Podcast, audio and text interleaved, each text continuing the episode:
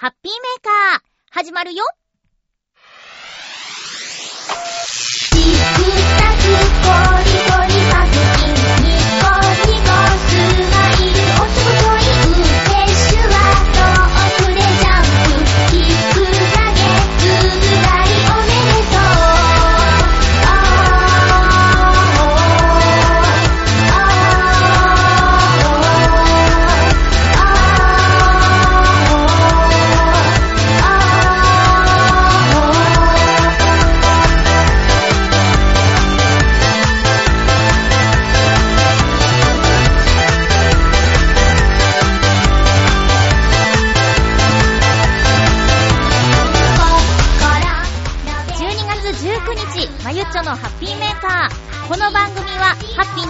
一緒に過ごしましょうというコンセプトのもと、ちょわへよ .com のサポートでお届けしております。無駄なことかもしれないけど、無意味なことじゃないってめっちゃいい言葉だね。あ、さっきまで陸を見てました。今日も最後まで1時間、よろしくお願いします。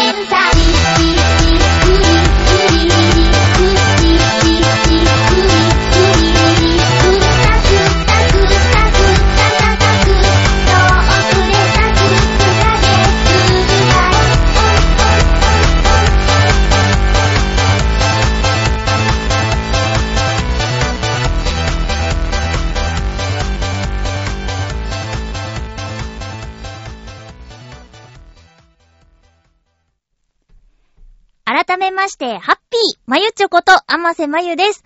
もうね、陸王がね、楽しみすぎてね、もうもう、日曜日に放送されるドラマなんですけど、夜勤だからね、えーリアルタイムでは見られないので、録画して、えっ、と、夜勤から帰ってきて見るんですけど、他のドラマは、まあ、後回しにして時間ある時に見ようとかっていう感じなんだけど、もう早く見たいと思ってね、えー見ちゃったのでちょっと収録が押しておりますが、月曜日の、今夕方の5時30分を回ったところ収録しています。えっと、TBS のドラマを今期はそういう感じで見てますね。コウノドリと、えー、陸王。これはもうすぐ見たいっていう感じで見てます。他何本かドラマ見てたはずなんだけど、なんか3週分ぐらい溜まっちゃってるんで、もうなんだろう、やっぱこう、すぐ見たいは、コウノドリ、陸王、両方 TBS のドラマっていうのはね、不思議なところ、相性がいいんですかね。陸王見てる人結構いるんじゃないですかいやー、なんだろう。あの、松岡修造さんがね、テニス選手で、今タレントとしても活躍している松岡修造さんが出演してるんですけど、全然違和感ないですね。うん。お芝居は初なのかな？多分テレビでドラマで本格的にっていうのは初だったと思うんですけど、いやー、いいですよ、すごく。うん。役柄も合ってるんだろうけどね。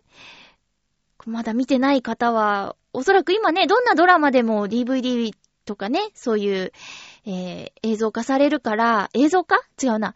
えーなんだろう、販売される形になったりするから、その時とか、あとは、ね、なんか動画配信の、えーサイトとかで過去のドラマ一挙に配信とかもあるから、いつか陸をちょっと見てくださいよ。いい話なんだ。私、こ、ちょ、小ハゼ屋に勤めたいもんね。もうすごいいい話。見てる人はよくわかると思います。あのー、すぐ見たといえば私、映画。映画は、まあ、見たいと思っているのは、一週目に見たいんですよ。公開から一週間の間に見たい。んですけど、えー、まあ、予定が合えば初日がベストですね。こう混んでるから嫌だとか、落ち着いてから見に行きたいっていうタイプの人もたくさんいると思うんですけど、私は、その、お祭り的な感じで、それ行けって感じでね、初日がベストなんですけど、まあ、同じようなことを、あの言ってる方がいましたよ。えっと、なんだっけ。名前忘れちゃった。名前忘れちゃったけど、えっと、ね、星野源さんのラジオに、えー、っと、ピンチヒッターで出演していた有名なアーティストさんの名前を忘れてしまったんですけども、その方もね、同じようなこと言っててすごく嬉しくなっちゃったんですけどね。えー、っと、あれ？ってなんで名前忘れちゃったんだろうな。そう、その人も同じようなこと言ってて、もちろんその、今週その話をするっていうことは、スターウォーズエピソード8、最後のジェダイ。これをですね、12月15日金曜日の、えー、シネマエクスピアリの初回見てきました。ただ、0時になった瞬間に上映があったみたいなんで、初回っていう言い方はちょっと違うのかもしれないですね。木曜日の深夜、15日金曜日の0時からの回には行ってないですけど、えっ、と、朝、明けて朝、初回行ってきました。9時、え ?10 時半からの字幕 2D で見たんですけどね。いや、あの、私、別にね、あどうしよう。ちょっと、これから見るんですけど、みたいな人は、そうだなぁ。じゃあ、えっと、5分ほど飛ばしてください。うーん、うん、うん。あのー多少のネタバレを含むかも。全く情報入れて、入れたくないよっていう方は5分ほど飛ばしてください。うん。えっとね、そんなコアなファンじゃないんです。コアじゃないんですよ。ただ、乗っかっとこうみたいな感じのやつですね。私。えっ、と、今、ちょっと、チョアヘヨさんからメールが来たとこ、ブーって言っちゃった。そう、コアなファンじゃないんだけど、えー、一応、4561237と見てきて、いや、8も見るでしょうと。えー、ディズニーランドにあるアトラクションスターツアーズも好きだし、キャラクターそれぞれ好きだし、まあ、もう行きますよ。もちろんです。ちょっと楽しみにしていたっていうぐらいはあるけど、その、語れるほどではないという立場から言わせてもらっても、いやいやいやいやっていう内容でした。ちょいちょいちょいちょいっていうね。どうしたおいおいおいっていうのが正直な感想ですね。あの、私、いや、これはとても失礼なことですよ。えっ、ー、と、映画において、寝ちゃうことが多々あるんですよ。ただ、寝なかった作品は、絶賛、大絶賛です。例えば、最近で言うと、探偵はバーにいる。3。あと、散歩する侵略者。今年ベス、マイベストはシングなんですけど、まあ、そのあたり、一睡もしてない。まあ、美女と野獣はね、もちろん大好きだったし。あの、ただ、あ、あとトランスフォーマー最後の騎士王も寝なかった。これ、トランスフォーマーシリーズで初寝なかったんですよ。あ、一作目は寝てないかなっていう風に私の中で寝なかった作品イコール、あの、すごく最初から最後までバランスよくとても面白かったっていうのが自分の中のバロメーターであるんですけど、今回、スターウォーズエピソード8最後のジェダイ結構寝ました。あのー、寝ました。あと、ちょっとね、BB8 大好きなんですよ。可愛いなーって仕草とか。ただ、もう何でもできすぎ。これダメです。あと、可愛いなーって思ってた予告で見て。なんだあの、ケムクジャラのキャラはーって思ってた、あれ、なんなのっていう ところとか、な、なんだろうあと、レイヤーレイヤー最強説。レイヤーあれ何なのとかね。どうしたどうしたっていうことが多々あって、なんで、その、フィンが、フィンがね、あの人とあんなことになってんねんとか、なんかちょっと、あと、なんだっけ、あの、すげえ強い敵がいたんですよ。ちょっと見た目も、なんか怖い敵がいたんだけど、アジトがしょぼいとか、なんかあれーっていうね。スターウォーズみんな楽しみに待ってたんですけどーっていうことが多々あったし、いや、そのね、個人的な感情でね、仲間を犠牲にするようなことはしちゃいけないよとかね。なんかあなた急に出てきて、助けてくれたけど何なんですかとか、だか、そういうちょっと、おいおいおいとか、ちょいちょいちょいみたいなことが結構あって、これはコアなファンの方は、なーってなってるかなと思って。いや、私、そんなにね、怒るほどのファンじゃないから、いいんですけど、でも、それにしても、ん？っていうことが結構あった。で、歴代最長上映時間だっていうことも言われてて、2時間半ぐらい ?2 時間40分だっけいや、それは、そうでしょうね、っていう、ちょっともたつくとこが結構あったみたいなことがあったんで、えー前回エピソード7、これトータル3回見に行ったんですけど、あのーそれでも苦じゃなかったんですよ。面白かったの、エピソード7。寝なかったし。うん。これね、一つの私のバロメーターね。エピソード7は寝なかった。うん。で、えっ、と、えっ、と、えっ、と、えっ、と、今年もね、おそらく、エピソード7見に行ったそれぞれの方と行くような感じはあるんだけど、ちょっと苦痛ですね。もう一回、もう二回見るのが。まあ、でももしかしたらもう一回、もう二回見たらいいところが増えるか、嫌なとこが増えるかわかんないんだけど、そんな感じです。えー、なので、ちょっとね、あの、内容に触れたつもりはないんだけど、私の場合はもう何も入れたくないんですよ。情報を。面白かったよって言われたら面白いんだって見ちゃうし、つまんなかったって言われたらそれは、ちょっと行く気が失せるというか、じゃあ DVD で見ようかなみたいな感じになっちゃう。から、私は一切入れたくないから初日に行くっていうのもあるんですけど、もう今ね、ちょっとネット開けば、ツイッターとか、Facebook とかで見に行ってきました。面白かったですっていうのを見ても、あーってなるから、初日の初回がベストなんですけどね。だから私のこの発言は、あの、もしかしたら嫌だと思った方がいるかもしれないんだけど、でもストーリーについては触れてないつもりです。なので、まあ、あの、あまり水分補給をたくさんしないようにいた方がいいです。2時間40分。予告入れたらおよそ3時間ぐらい、おとえ、おトイレに行けないっていうね。い、行ってもいいんだけど、途中やっぱね、隙間空くと嫌じゃないですか。ね。だから、その辺の、あの、うまいことやって、ちょっと口に含んで喉濡らすぐらいの水分補給で行った方がいいんじゃないかなと思います。ということで、スターウォーズ、行ってきましたお話でしたけども、スターウォーズ関連のメール届いていたので、ちょっとご紹介したいなと、えー、思います。えっと、ハッピーネーム、青のインプレッサさん、ありがとうございます。まゆちょさん、ハッピーでございます。ハッピーでございます。さて、いよいよ、スターウォーズ最後のジェダイを見に行きますぞ。そうそう、先週の放送で小さい生物のキャラの名前わかんないって言ってたけど、ポーグって言うんです。どんな活躍をするのか楽しみですね。では一番混むことがない。夜の会に行ってきます。もちろん内容は言いませんぞ。うん。うん。えっと、その後どうだったんでしょうか？結構ね、青のインプレッサーさん好きっぽいもんね。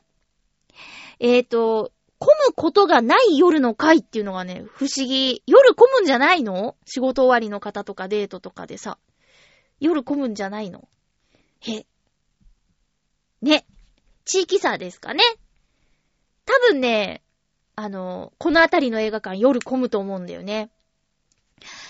えー、青のインプレッサーさんが見てどう思ったのか、まあ、ちょっと聞いてみたいですけど、内容を含むことは、そうです。年内は言わない方がいいのかな？もう年明けたら、もうそれは見てない人の責任です。い や、であでもなるべく言わない方がいいね。言わない言わない。内容のことは言わない。感想は言った。すいません。あの、私の、その、フォローしている方とかでも、行ってきますとか、行きたいなって言ってる人結構いるんですけど、私ツイッターに行ってきました、お口チャックって書いたからね。なんも言えないっていうね。そう。ただもう一緒に行った子は、あの、原作好きな人なんですよ。うん。で、原作好きな人は、なんだろうな。あの、その人はね、悪く言わない人なのよ、何も。ただ、ちょっと、うーんって言ってたけど。それでもね。まあまあそんな感じです。ごめんなさい。ちょ、ちょっと10分超えてしまったかもしれないですけども。えー今回はですね、えっと、お便りもいただいておりますが、えー、一つ、コーナーやってからお便り紹介していきたいと思います。浦安の話浦安のことをお話しするコーナー。えー浦安市に本部があるチョアヘヨ .com、浦安にまつわることをお話しします。今回は、年末近いということで、初詣などで行かれる方も多いんじゃないでしょうか。浦安には3つの神社があります。豊受神社、稲荷神社、あ、なんだっけ。ねえ、こう、いつも3つとか何個か言おうとすると、抜けてしまうんですよ。えっと、ごめんね、ちょっと待って。え、今ショック。絶対、これ忘れちゃいけないと思って、忘れそうなところから言ったんですけど。あれ？ちょっと待って。え？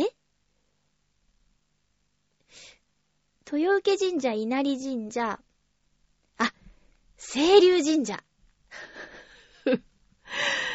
すいません。失礼しました。豊受神社、清流神社、稲荷神社ね。で、三つの神社があって、あの、4年に一度、この浦安の三社が合同でやる浦安三社祭りっていうのがあったりするぐらい、結構ね、人気の、人気のっていうか、あの、賑わっている神社が3つあるんですけどね。私、あの、初詣は、こう、元旦の夜勤からもう仕事始めなので、2日の早朝、夜勤明けで三社巡ったりしたこともあります。それがね、同じようなことを考えている方がいらっしゃって、遭遇するっていうね。この三社、徒歩圏内なんですよ。ちょっと頑張れば歩ける、程よいお散歩コースっていう感じなので、歩いて三つ巡る方もいらっしゃいます。えー、もちろん、大晦日の夜から初詣で賑わってますよ。なので、大晦日の夜行くと、もう境内の外まで、ずらっと道路まで、バーって人が並んでいたりもします。その列に並んだこともあるんだけど、やっぱなんていうか、ちょっと落ち着いてお参りしたいなっていう時は、その2日の早朝がベストかな。大混雑はしてないんですよ。えーと、ね、日が昇って暖かくなってから出かけようみたいな方の方が、この三が日は多いので、早朝行っちゃうっていうのいいですよ。今回は中でも豊受神社についてお話ししてみようと思います。えー、っとね、最近はすごいですね。あの、神社のホームページがね、大体存在するんですけど、まずね、あの、 Welcome って書いてあるからね。まあ、海外の方もいらっしゃるから、いいですね。そして、 Welcome。えー、インフォメーションって書いてあります。いや、私はちょっと違和感ですよ。うん。違和感。え、豊受神社の由来。ご神祭、ご神祭は、ご、ご祭神は、すいません。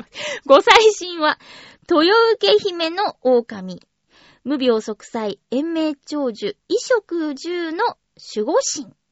ということです。見どころは大イチョウ。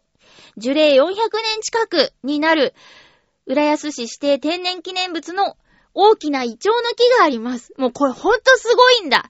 で、まあ、樹齢400年っていうことだから、幹の部分もね、ちょっとこう、なんていうか年季が入ってるっていうか、あの、多少ね、ボロッとなっちゃってるところもあるんだけど、それもまたド迫力で。で、ちょうどこの時期というか、ちょっと前かな、紅葉の季節にはイチョウが黄色に染まって、それがもうすごく綺麗なんですよ。えーと、七五三とかね、そういう時、あの、利用する方もたくさんいらっしゃいます。もちろん、あの、大晦日、ここは、あれですね、新浦安には神社がないんですよ。新浦安の新しいエリアには。だけど、その一番新浦安側に近い神社ということなので、新浦安方面の方が、えーやってきたりもするところです。だから、なんていうの？氏子地域っていうのがね、あの、分けられてるみたいなんですけど、稲荷神社は東大島っていう一つのエリアなんだけど、豊受神社と清流神社で、後の浦安の他のエリアを半分ずっこしてるんだけど、まあ、一番範囲が広いのは清流神社みたいですね。豊受神社は、シンボルロードを挟んで、左側全部みたいな感じになってます。すごい、こんなの知らなかったな。えー、ということで、浦安の豊受神社にお越しの際は、ぜひ大井町を見てみてください。境内の裏側、なんかパワースポットになってるって、えー、バチさんとか洋一郎さんが言ってたけど、あの、境内の裏に行くと尿意を催すって言ってました。なんだろうね。それが、なんでパワースポットって言ってたのかよくわからないし、ちょっと裏側に行ったことはないんだけど、そんな話もあります。うん。あんまり、あの、深い話はできませんでしたが、浦安にある豊受神社のお話を少しさせていただきました。ちなみにあの、えー、あまり大きくない神社なので、厄払いとか、そういったのは予約制となっております。私、あの、緊急で厄払いして欲しかった時、予約制で2日か3日後みたいな感じだったから、こちらでのお払いは、あの、断念したんですけど、やっぱそういうお払いとかって、地元のね、えー神社で、えーするのがいいっていうことなのでね、えー次、あれ次厄年とかいつなんだろうな。ずいぶん先になるかと思うんですけど、その時は浦安市内の神社で受けたいなと思います。お守りとかも、あの、豊受神社とか、清流神社、稲荷神社、それぞれであるので、御朱印とかもね、あるので、ぜひ、足を運んでみてください。すいません、なんかもう、冒頭でつまずいて動揺してしまいましたけども、以上、浦安の話でした。すいませんでした。えー、お便りをどんどんご紹介していきますね。えっと、えい。えーっと、えーっと、そうですね。あ、そうそう、大事な、大事な、あの、あれです。えっと、ごめんなさい。えっと、えっと、ウクレレ弾き語りイマジネーションライブの配信をいたしました。今回もお客様に聞いていただきましてありがとうございます。えー今聞いているリスナーの皆さんもですね、あの、ウクレレライブ聞くよっていうことでメール一本で、あの、ライブ感覚の、えー音声データをお送りしますので、ぜひ聞いてみてください。あの、今回は、クリスマスソングを中心にお届けしました。えっ、と、1曲目はメドレー。クリスマスソングメドレーということで1曲目をお送りして、え2曲目は、白い恋人たちという桑田佳祐さんの曲を歌いました。3曲目は、クリスマスとは関係ないんですけど、見上げてごらん夜の星をという坂本九さんの曲をカバーしました。メドレーでは、えっと、山下達郎さんのクリスマスイブ。そして、えっ、と、ジングルベル、赤花のトナカイ、サンタが街にやってくるの4曲をメドレー形式で。っていう内容です。楽しそうでしょ？一番楽しいのは私ですが。え、感想メール届いておりますのでご紹介させてください。えーと、ライブの感想は、七星さんからいただいております。ありがとうございます。まゆっちょハッピー、ハッピー？イマジネーションライブ初参加させていただきました。ウクレレでこうも曲がまろやかになるんだなぁというのが第一印象です。そしてクリスマスソングがよく似合うなぁと思いました。今後も聴き続けていきたいので、来月のライブ早速予約したいと思います。それでは、ということで、ありがとうございます。初参加おめでとうございます。え？おめでとうございます？初参加ありがとうございます。いやでも、おめでとうもあるんですよ。やっとですね。やっと参加ですね。こう、ハッピーメーカーのリスナーさんって、浦安に近い方ばかりではないので、じゃあいざライブしますって言ったって、来られないよっていう人がね、結構いたと思うんですけども、イマジネーションライブなら、交通費もいらない。ライブのチケット代もいらない。ただ感想メールをいただければそれで私満足っていう ライブなのでお得ですよ。MC もあるし、曲もやります。ただただ不慣れなだけでございます。ただ、こうやってね、楽しかったよって言ってくれて、本当にありがとうございます。次回のエネルギーになりますよ、七星さん。ウクレレはね、ほんと優しい音なんでね、まろやかになります。ただ、弾き方一つで、ジャガジャガっていうね、あの、張りのある音にもなったりするんですよ。私、割と、その、優しい音のウクレレの方が好きなんで、例えば、っていうあの、指一本で、で弾くことが多いんですけど、これ、あ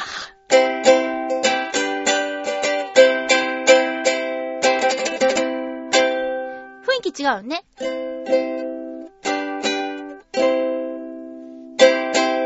うん。不思議ね。不思議じゃないか。っていう感じなんですよ。だから私はそのまろやかな方が好きだから、そういう曲をちょっと多めに、そういう曲、そういう弾き方で歌うことが多いです。えー、七星さん感想ありがとうございました。あの、打ち上げの鍵って何？みたいなメールもいただいてたんですけど、あれは、えっ、ー、と、まあ、私がユニットでライブ活動させていただいたいただいていた時って、あの、レストランとか、そういうちょっと、ライブハウスっていう場所でやることが少なくて、で、もちろんライブハウスのいいところもあるんだけど、レストランとかでやると、演奏後にちょっとおしゃべりをする時間が取れるっていうのがいいところだなと思っていて、で、まあ、打ち上げ状態ですよね。どうだったよみたいな感想いただきながら、えー、最近どうみたいなこととかね。なんか、無理やり話を聞くみたいな変な時間だったりもしたんですけど、それが結構楽しかったので、イマジネーションライブでできないことっていうと、実際お会いしてないからそういうことだなと思っていて、で、いつか、お会いして、そういう打ち上げとそう、称して、お食事会でもできたらなって思っているんですけど、その時に、やりますどこどこでいついつバーンみたいな、えー、宣伝の仕方だと、もう、ライブ聞いたことない人も来るかもしれないじゃない。で、それはちょっと違うんですよ。ライブを聞いたい人に来てほしいから、ライブを聞いた証として、鍵っていう、なんていうか、キーワードみたいなのをね、皆さんに聞、聞きましたよっていうことの、えー、証明みたいな感じで、あのー、いただいています。そういうことです。なので、これはやっぱ遠方の方は、じゃあ、別にね、まあ、ちょっと食事をするために、あの、わざわざね、浦安までとか、都内まで出てくるっていうのはめんどくさいし大変なことだと思うから、現実的じゃないかもしれないけど、まあ、もしそういうことがあった時に都合が良くてとか、あの、たまたま仕事でそっち行くタイミングだわ、みたいな感じの時に、あの、鍵が生きてくるっていうことなんですよ。そういうことです。だから、あったらいいね。打ち上げの鍵って書いてあるんですね。七星さんありがとうございます。またぜひ次回も聞いてください。続きましては、ハッピーネーム、ブルユニさん、ありがとうございます。まゆっちょハッピー、ハッピー ?12 月のウクレレライブクリスマスの回ありがとうございました。こちらこそ聞いてくださってありがとうございました。今回、メドレーが入っていましたが、メドレーってたくさん歌が聴けるからお得感があります。また機会があったらお願いしますね。何メドレーがあるかな？次ね。メドレーあるとしたら何メドレーですかね？お正月ソングってそんなにないしね。なんだろうね。うん。機会があったら。あと、こんなメドレーどうかなっていう提案とか、もしあれば。ちょっと今ピンとこないんだ。クリスマスソングメドレーだと、ちょうど長さ的にもね、いい感じなんだけど、メドレーって言うとやっぱ3曲以上かなって思うのでね。うん、なんとなく。えーと、3曲目の見上げてごらん夜の星をは、ちょうど仕事からの帰り道に夜空を見上げながら聴きました。グッドタイミング。私もこの歌は大好きで、冬の晴れた夜空にぴったりだなーって思っています。1月はどんな歌が聴けるのか楽しみです。ということで、ブルーニさんありがとうございました。あのー、すごく昔の曲なんですけど、坂本九さんの歌って、いい歌が何曲かあってやりたいなって思っていますけども。あの、見上げてごらん夜の星を。改めてね、歌詞を見るともう泣きそうになるよ。本当に。なんだろう。こんな歌、だからカバーをすることの、えー、意義、意味、うん、は、やっぱあの、今の人が知らずに埋もれているとか、聞く機会がない曲を、もしかしたら私が歌うことで、えっ、ー、と、初めて聞いた本人の聞いてみようみたいに思ってもらえたら嬉しいなとか、それがもし一人にでもそういうことが起これば、嬉しい、いいことだなって、なんかボキャブラリーが少なすぎるよね。私。えっと、そうなんです、そうなんです。そうそう。そういう目的もあって、なんか、カバーっもういいなって、その、オリジナルじゃなきゃいけないことはなくて、なんかその、ほんとずっとなんか思ってるんですけど、まあ、オリジナル曲があれば番組でね、話せるだろうし、あの、あ、番組で歌えるだろうし、いい面もあるんですよ、ライブに出られるとか。でも、カバーでライブに出られることだってあるし、絶対じゃないんですよね。だったら、私も作詞で、今んとこ言いたいことは全部ユニット時代に書いちゃったなって思ってて、割と壮大なものばっかり書いてしまったなって、根本みたいなことをもう書き尽くした感があって、いや、本当はもっと、ね、あるんだろうけど、今の段階で言いたいことは言えちゃってるのかなって思ったら、もう、カバーを、今までのアーティストさんが残してくださった素晴らしい曲を歌い継ぐというのだって、すごく意味があることなんじゃないかなって思うんですよ。うん。だから、なんか、カバーをしばらくしていきたいと。もうそれでいいと思います。あ、ちなみに、あ、ちょっともうちょっと後で言おうかな。えー、っと、そうなんです、そうなんです。ありがとうございます。いいタイミングで聞いてくださってありがとうございます。夜ね、歩きながら。えー、続きまして、ハッピーネーム、フクロのキスさん、ありがとうございます。まゆちょさん、ハッピー、ハッピー ?2017 年12月のイマジネーションライブについて、私のようにクリスマスソングを好まないものも楽しめる選曲をしてくださったので、今回のライブも楽しませていただきました。そうですね。まあ、きっかけは、そうです。フクロウのキスさんの、あの、感想、先月の感想に、来月はクリスマスソング中心ということで、僕はあまり、あんまりなんで、みたいなことが書いてあって気になってて、だったら全部クリスマスソングにするんじゃなくて、一曲、ちょっとフクロウのキスさんにも楽しんでもらえるように、別の曲を入れようと思って選曲しましたのが正直なところです。えー、今回のライブも楽しませていただきました。何よりです。ありがとうございます。冬の夜空のように澄んだまゆちょさんの歌声。よかったですよ。照れる 嬉しい。すごく嬉しいです。ありがとうございます。これからの活動にも期待しておりますので頑張ってくださいね。それでは、ということで、ありがとうございます。嬉しいよ。すごく嬉しいです。やってよかった。喜んでもらえるのが一番幸せです。あの、ほんと、あれですよ、もう、自己満足なんですよ。なんか練習してて、楽しく歌えたイエーイみたいなのは、こう自分で満足してるところもあるんですけど、それを、あの、もちろん、人に聞かせるレベルまでにしなきゃいけないよね。配信している以上は。うん。で、喜んでもらえたら、さ、ほんとやってよかったなって思いますもん。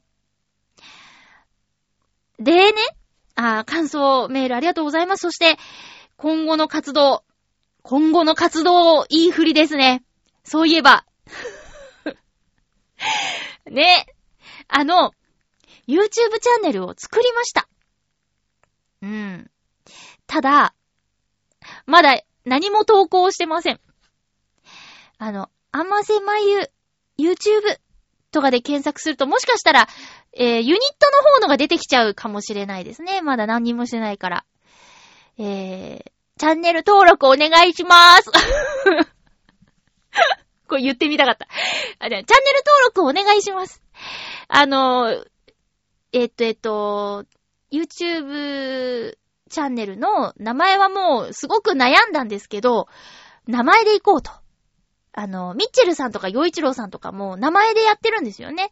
だから、名前で行こうと思いまして、あませまゆで登録しました。で、写真。自分の、えっ、と、ツイッターと同じ写真を使っています。あと、背景っていうのかな？もう一枚写真入れられるところには、あの、私が撮ったクローバーの写真を入れているので、もう、もし興味があったら、えー検索していただいて、その私の写真、あと、あませまゆって書いてあるやつに、クローバーが私の、えー公式というか、まあ自分が作ったやつなので、何も投稿されてないんですけど、えーチャンネル登録だけしていただいていれば、登録していれば、なんだ？えー投稿したら、お知らせなり通知なりが行くですよね。あの、目指せ年内に一本。なので、な、悩んじゃって、最初の一本何の曲にしようって。まあ、ほ、ほぼ、ほとんど、ほとんど確定なんですけど、どんなスタイルでやるかとか、まだちょっと悩んでて、あのー何？演奏動画を投稿している人のブログとか、なんか記事とか、何個か読んだ中に、私の背中を押してくれる記事が一つあったんですよ。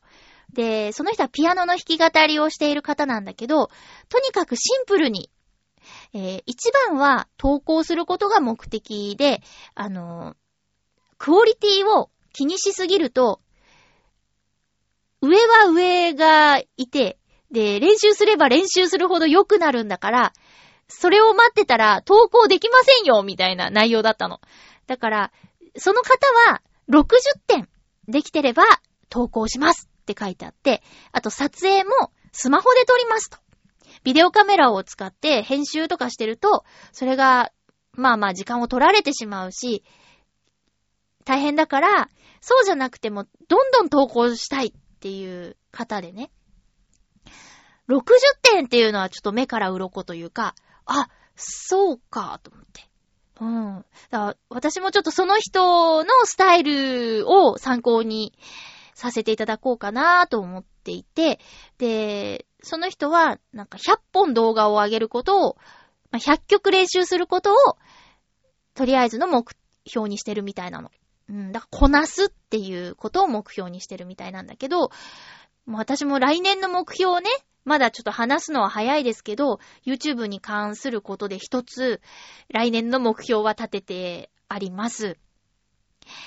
えー、とりあえず年内一本。あの、曲もね、ほぼ、ほぼ、8、9割、それでいこうと。8、90%ぐらいもうそれに確定なんだけど、未だに顔を出すかとか、なんか悩んじゃってね。こういうことですよね。サクッとこう、ビシッとバシッといけないところね。っていうことで今後の活動としては、えー、やっとですけど2018年、あの、YouTube で動画を、演奏動画を、まあ、イマジネーションライブも続けていきますけど、あの、それとは別に、ライブに予約メールを出すのさえ面倒だっていう方でも、えー聞けるようにですね、あの、動画をアップしていきたいなと思います。あの、なんだろう。うん。楽しいですよ。あの、ウクレレで弾き語りができること。うん。もうね、前にも言ったかもしれないんですけど、その、北へのすおみちゃんのキャラクターソングで、えー、悲しいアスタリスクっていう曲を歌わせていただいたんですけど、あれのね、前半、まあ、全体的に音が少ない曲なんですよ。えー、聴ける方はね、ぜひ聴いていただきたいんですけど、ちゃん、ちゃん、ちゃん、ちゃん、ちゃん、ちゃん、ちゃん、ちゃん、憂鬱なちゃん、ちゃん、ちゃん、ちゃんつってね、うん。だだからそういうね、少ない音で。まあ、ウクレレだって、じゃんじゃんじゃんじゃんでしょ？一番最、あの、最初のレレベルというか、じゃんじゃんじゃんじゃんさえできれば、歌えるんだっていうところでは、悲しいアスタリスクにも感謝しています。あれがあるから、私は、私のウクレレで歌えるんだと。っていう感じですね。イマジネーションライブのお話でした。皆さんどうもありがとうございます。感想メール。まだの方も待ってますよ。よろしくでーす。えーと、コーナー行きましょう。小さな幸せ見つけた。七星さんからいただきました。ありがとうございます。まゆちょうハッピー、ハッピー？小さな幸せ。私には大きな幸せですが、本のギフト券が3000円分当たりましたおめでとうすごいいいじゃない !3000 円。早速、長い間購入できなかった、プロレスラー監修のトレーニングの本を購入。なかなかにハードですが、バーベルなどの機械が必要なく、家でできるのが良いです。また、監修したレスラーたちがもうお亡くなりになりましたが、そのトレーニングを初めに考えたお師匠さんの話に花を咲かすのも、プロレス好きとしては面白かったです。とりあえず12月にはせめて90キロ前半までなりたいので、ゆっくり鍛えていきたいと思います。それでは、ということです。ありがとうございます。すごいもう本気ですね。浮かれてない。浮かれてない。当たったギフト券でトレーニングの方を買って頑張ってるっていう七星さんほんと偉いね。いやー、頑張って。52月は誘惑が多い季節ですよ。クリスマス。あのー家族といても、恋人といても、一人でいても、チキンが食べたいと、ケーキが食べたいと、なっちゃいがち。えーお正月、お餅美味しい。そこをぐっと我慢して、えー、筋トレに励むということでね、頑張ってください。ま、ちょっとは息抜きも必要だからね。完全に糖質抜いてるとかではないのであれば、多少、多少食べちゃえ。そうすることで、ストレスがね、えー、たまらないのであればその方が良いのではないかと思われます。七星さん、よかったですね。プレゼントを送った人も、当ててくれた人も、そういう使われ方するとさ、嬉しいんじゃない？きっと。なんていうのかな？何はダメとかないんだけど、なんか、すごく嬉しい使われ方だと思う。うん。七星さん、頑張ってくださいね。お便りありがとうございます。えー、ふつおたですね。えっと、ブルーニさんです。ありがとうございます。まゆちょうハッピー、ハッピー？先週の話の続きです。うん。息子へのクリスマスプレゼントは、仮面ライダービルドの海賊列車フォームのフルボトルと武器にしましたよ。すでにおばあちゃんたちからフルボトルはたくさんもらっていて、唯一海賊列車ボトルだけない感じなんです。あー、これでおもちゃが増える。ブルーニさんありがとうございます。そうか。おじいちゃんおばあちゃんがね、フルボトル、それ以外は、くれてんだ。贅沢 すごいね。え、だって今まで結構フルボトル、出てるでしょ？それ以外あるってさ。あ、でもやっぱあの、キューレンジャーより仮面ライダーの方が、まだ少ないんかね。9玉やばいよね。9玉何個あるのっていう感じだもんね。あ、え、もし分かったら教えてもらいたいんですけど、ラッキー9玉運試しってオープニングやるじゃないですか。で、その後、なんか、オープニングテーマに行く前にみんなで、一緒に声合わせて言ってる、あれなんて言ってるのか聞き取れないんですよ。な、セイザー、なんとかっていう、なんか、多分セイザー、なんとかって言ってるんだけど、そのなんとかのところが、わかんない。うん。で、ナレーション入って、おーおーおーって始まるじゃない？で、その、それ、なんて言ってるんだろう。え、どこのことかわかるかな？あ、そう、なんて言ってるかわかんないんだよね。もしわかったら教えてください。ずっと気になってる。えー、ビルドのね、ビルドのフルボトル。これだから、品切れとかもあるんだろうね。うーん。お父サンタ。お父さん、お父さんとサンタさん頑張れお便りありがとうございました。続いては、あのー相談ですっていうことで。サバの味噌煮さんからいただきました。ありがとうございます。まゆっちょさん、ハッピーです。ハッピーです。今日は、ガチなご相談が。知り合いの35歳の兄貴分が、ガチ婚活しているのですが、どうしたら結婚できるでしょう？合コンとかマチコンは違う気がするんですよね。まゆちょさんならどうしますか？ということで、サバの味噌煮さんから相談いただきました。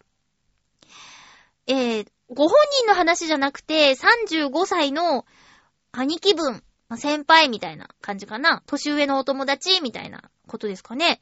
ガチ婚活。ガチ婚活してるってことは、結婚相談所に入ってるってことなんかな私はですよ。あー。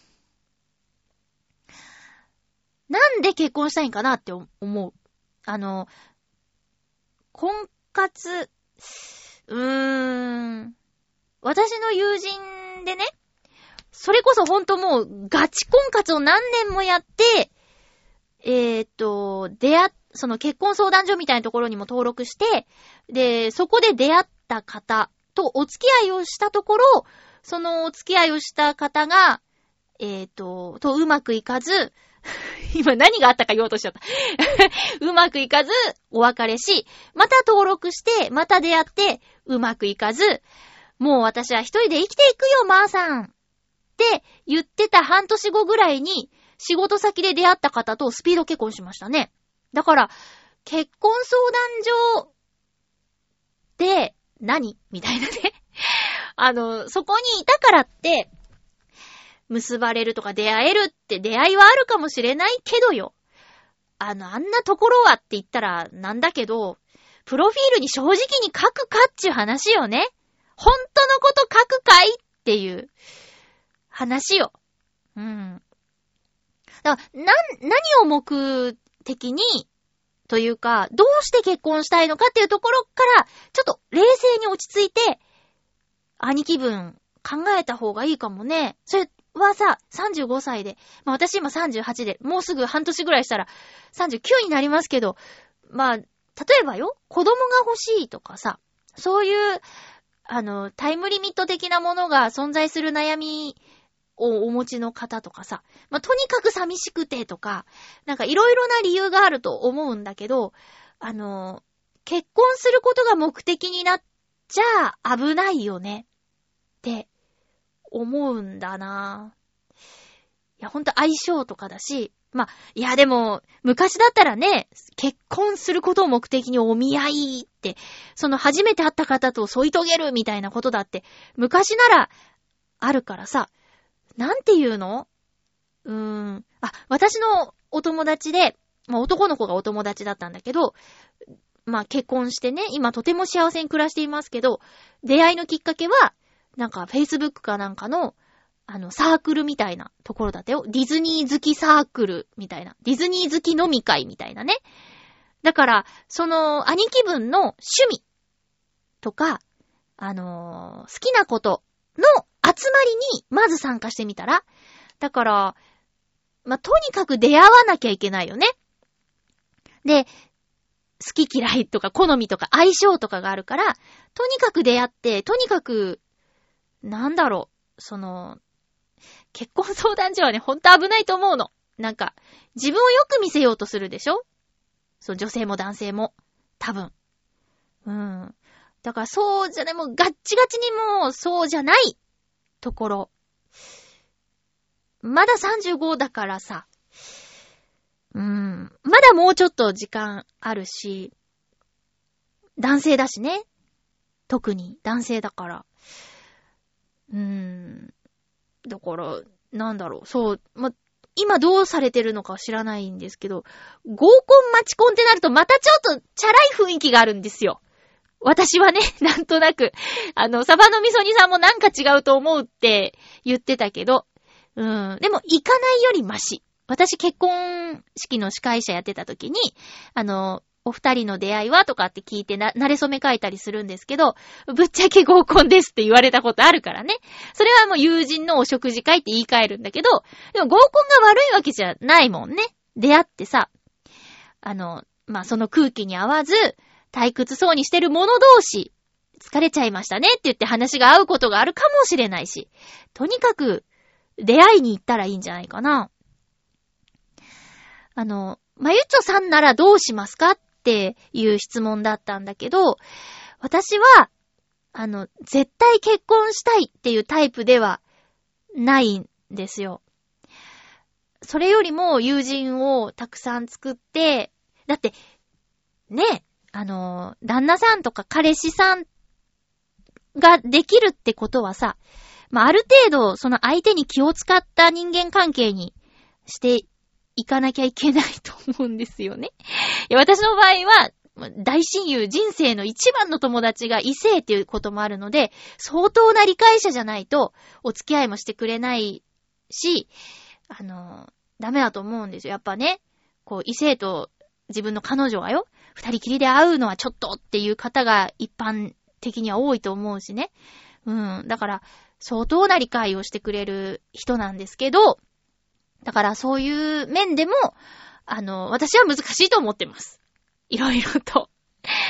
うん。で、自分が望んでない、もう絶対それっていう感じじゃないから、あの、どうしますかって言われると困ってしまうんだけど、でもきっと、まずは出会うことだと思うんですよね。うーん。かなぁ。で、その、趣味の方から、やっぱり、会う人とじゃないと暮らしていくのは大変でしょ？うん。今なんかいろいろあるみたいですね。あの、例えば料理一緒に作りながら仲良くなるとか。うん。わかんないけど。なんか行ってみたいと思ったことがないんですよ。そういう、こう、あのイベント的に出会う場所に。だから合コンとかもない、高校生の頃からなんかあったらしいんですけど、他校との合コンって呼ばれたことないし、呼ばれたことないし、なんか社会人になってからも、そういう知らない人同士で会うみたいなね。男4、女4とか、そういう、あ、は、はじめまして、あの、みたいなやつやったことない。まず自己紹介からイェイみたいなややったことないからわかんないんだけども、うーん。あ、ね。そんな感じ。ごめんなさい。なんか、答えになってないかなっていう気もするんですけど、あの、周りの人の経験談を少し、えー、話させていただきました。もしよかったら、あの、どうですか？馬王でもか、とか。男性がね、揃っていますよ。あそこね。だから、どうしますか？な、誰々さんだったらどうしますかっていう話で、一人ね、既婚者もいらっしゃるし、大塚さん。ね、今年結婚されて。うん。で、馬王さんは独身だし、ヨッシーさんも独身だし、で、結婚願望がないわけではないみたいだし、うん。なので、兄貴分のね、こと心配されてるサバの味噌煮さん優しいなっていうのが今回のメールの感想です。えー、うまくいくといいですね。あとあれはなんか同窓会とか、そういう方がなんか、あの、健全なような気がするよ。同窓会とか企画して、その先輩が。で、懐かしい仲間と会って、で、え、なんだ、もう独身なんだ、みたいな人と、ちょっと、昔の話っていう共通点もあるし、同い年だったら女性だって結婚してなかったら、結婚願望ある人なら、多少焦りもあるかもしれない年齢じゃないですか。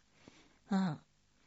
で、ね、あの、二人でちょっと飯でもみたいなところからお付き合いとか、なんかすごく自然な流れだと思うんだよね。あ、わかった。じゃあ、答え一つ出すとしたら、その先輩が同窓会とかの漢字をして、会を企画し、その中から、えっ、ー、と、なんだ、独身の方と、ちょっと、頑張るっていうのどうですか？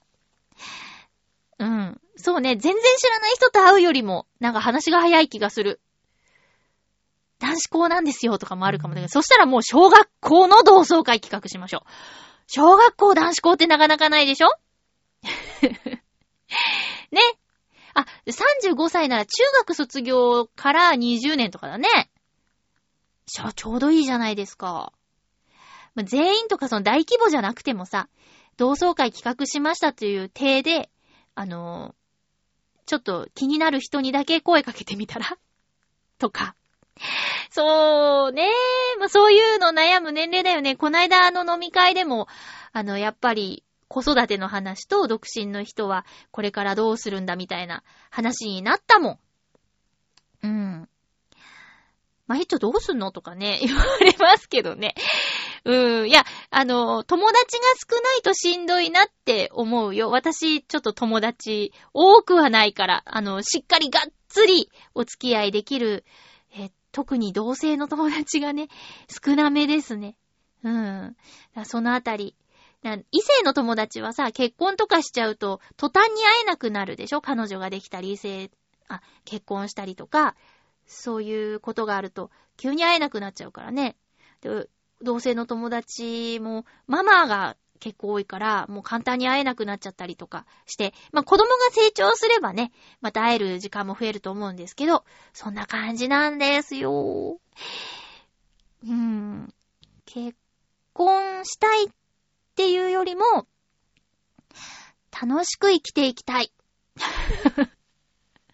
なるべく、なるべく楽しく生きていきたいし、えー、役に立ってたらいいなぁとは思ってる。その、相手の人が望めば答えたいけど、でも、自分はこういう風に生きていきたいんだ。その人と一緒になることによって失うものがあると困る。これを持ったまま一緒にいても大丈夫ですかっていうところで受け入れてくれるならお答えしましょうっていうね。おいおいっていう感じなんですけど。だあ、どう、どうすんだろうね。親が心配してるよね。こんなんじゃね。えー、っと、いうことで、サバの味噌兄さん少しは参考になったでしょうかすいませんでした。次回は、えっと、12月26日の放送。収録を12月24日にする予定です。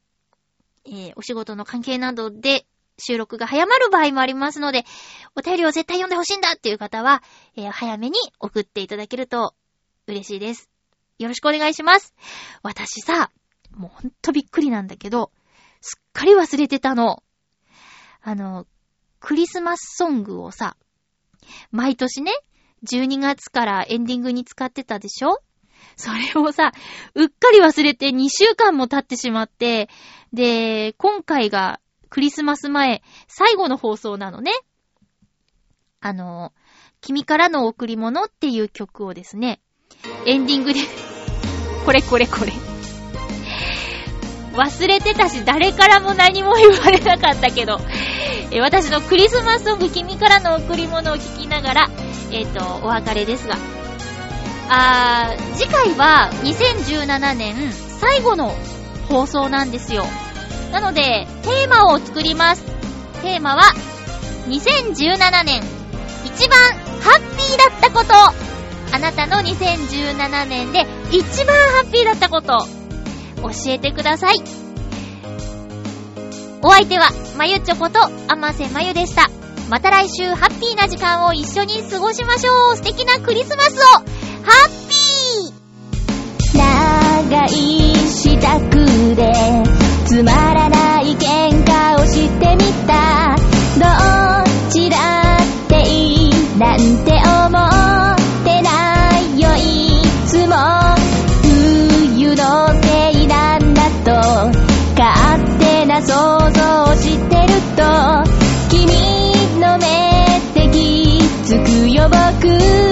ダメだって。何が欲しいって聞いても行きたい場所さえも。わざと決めないって感じで二人の楽しみがずっと続き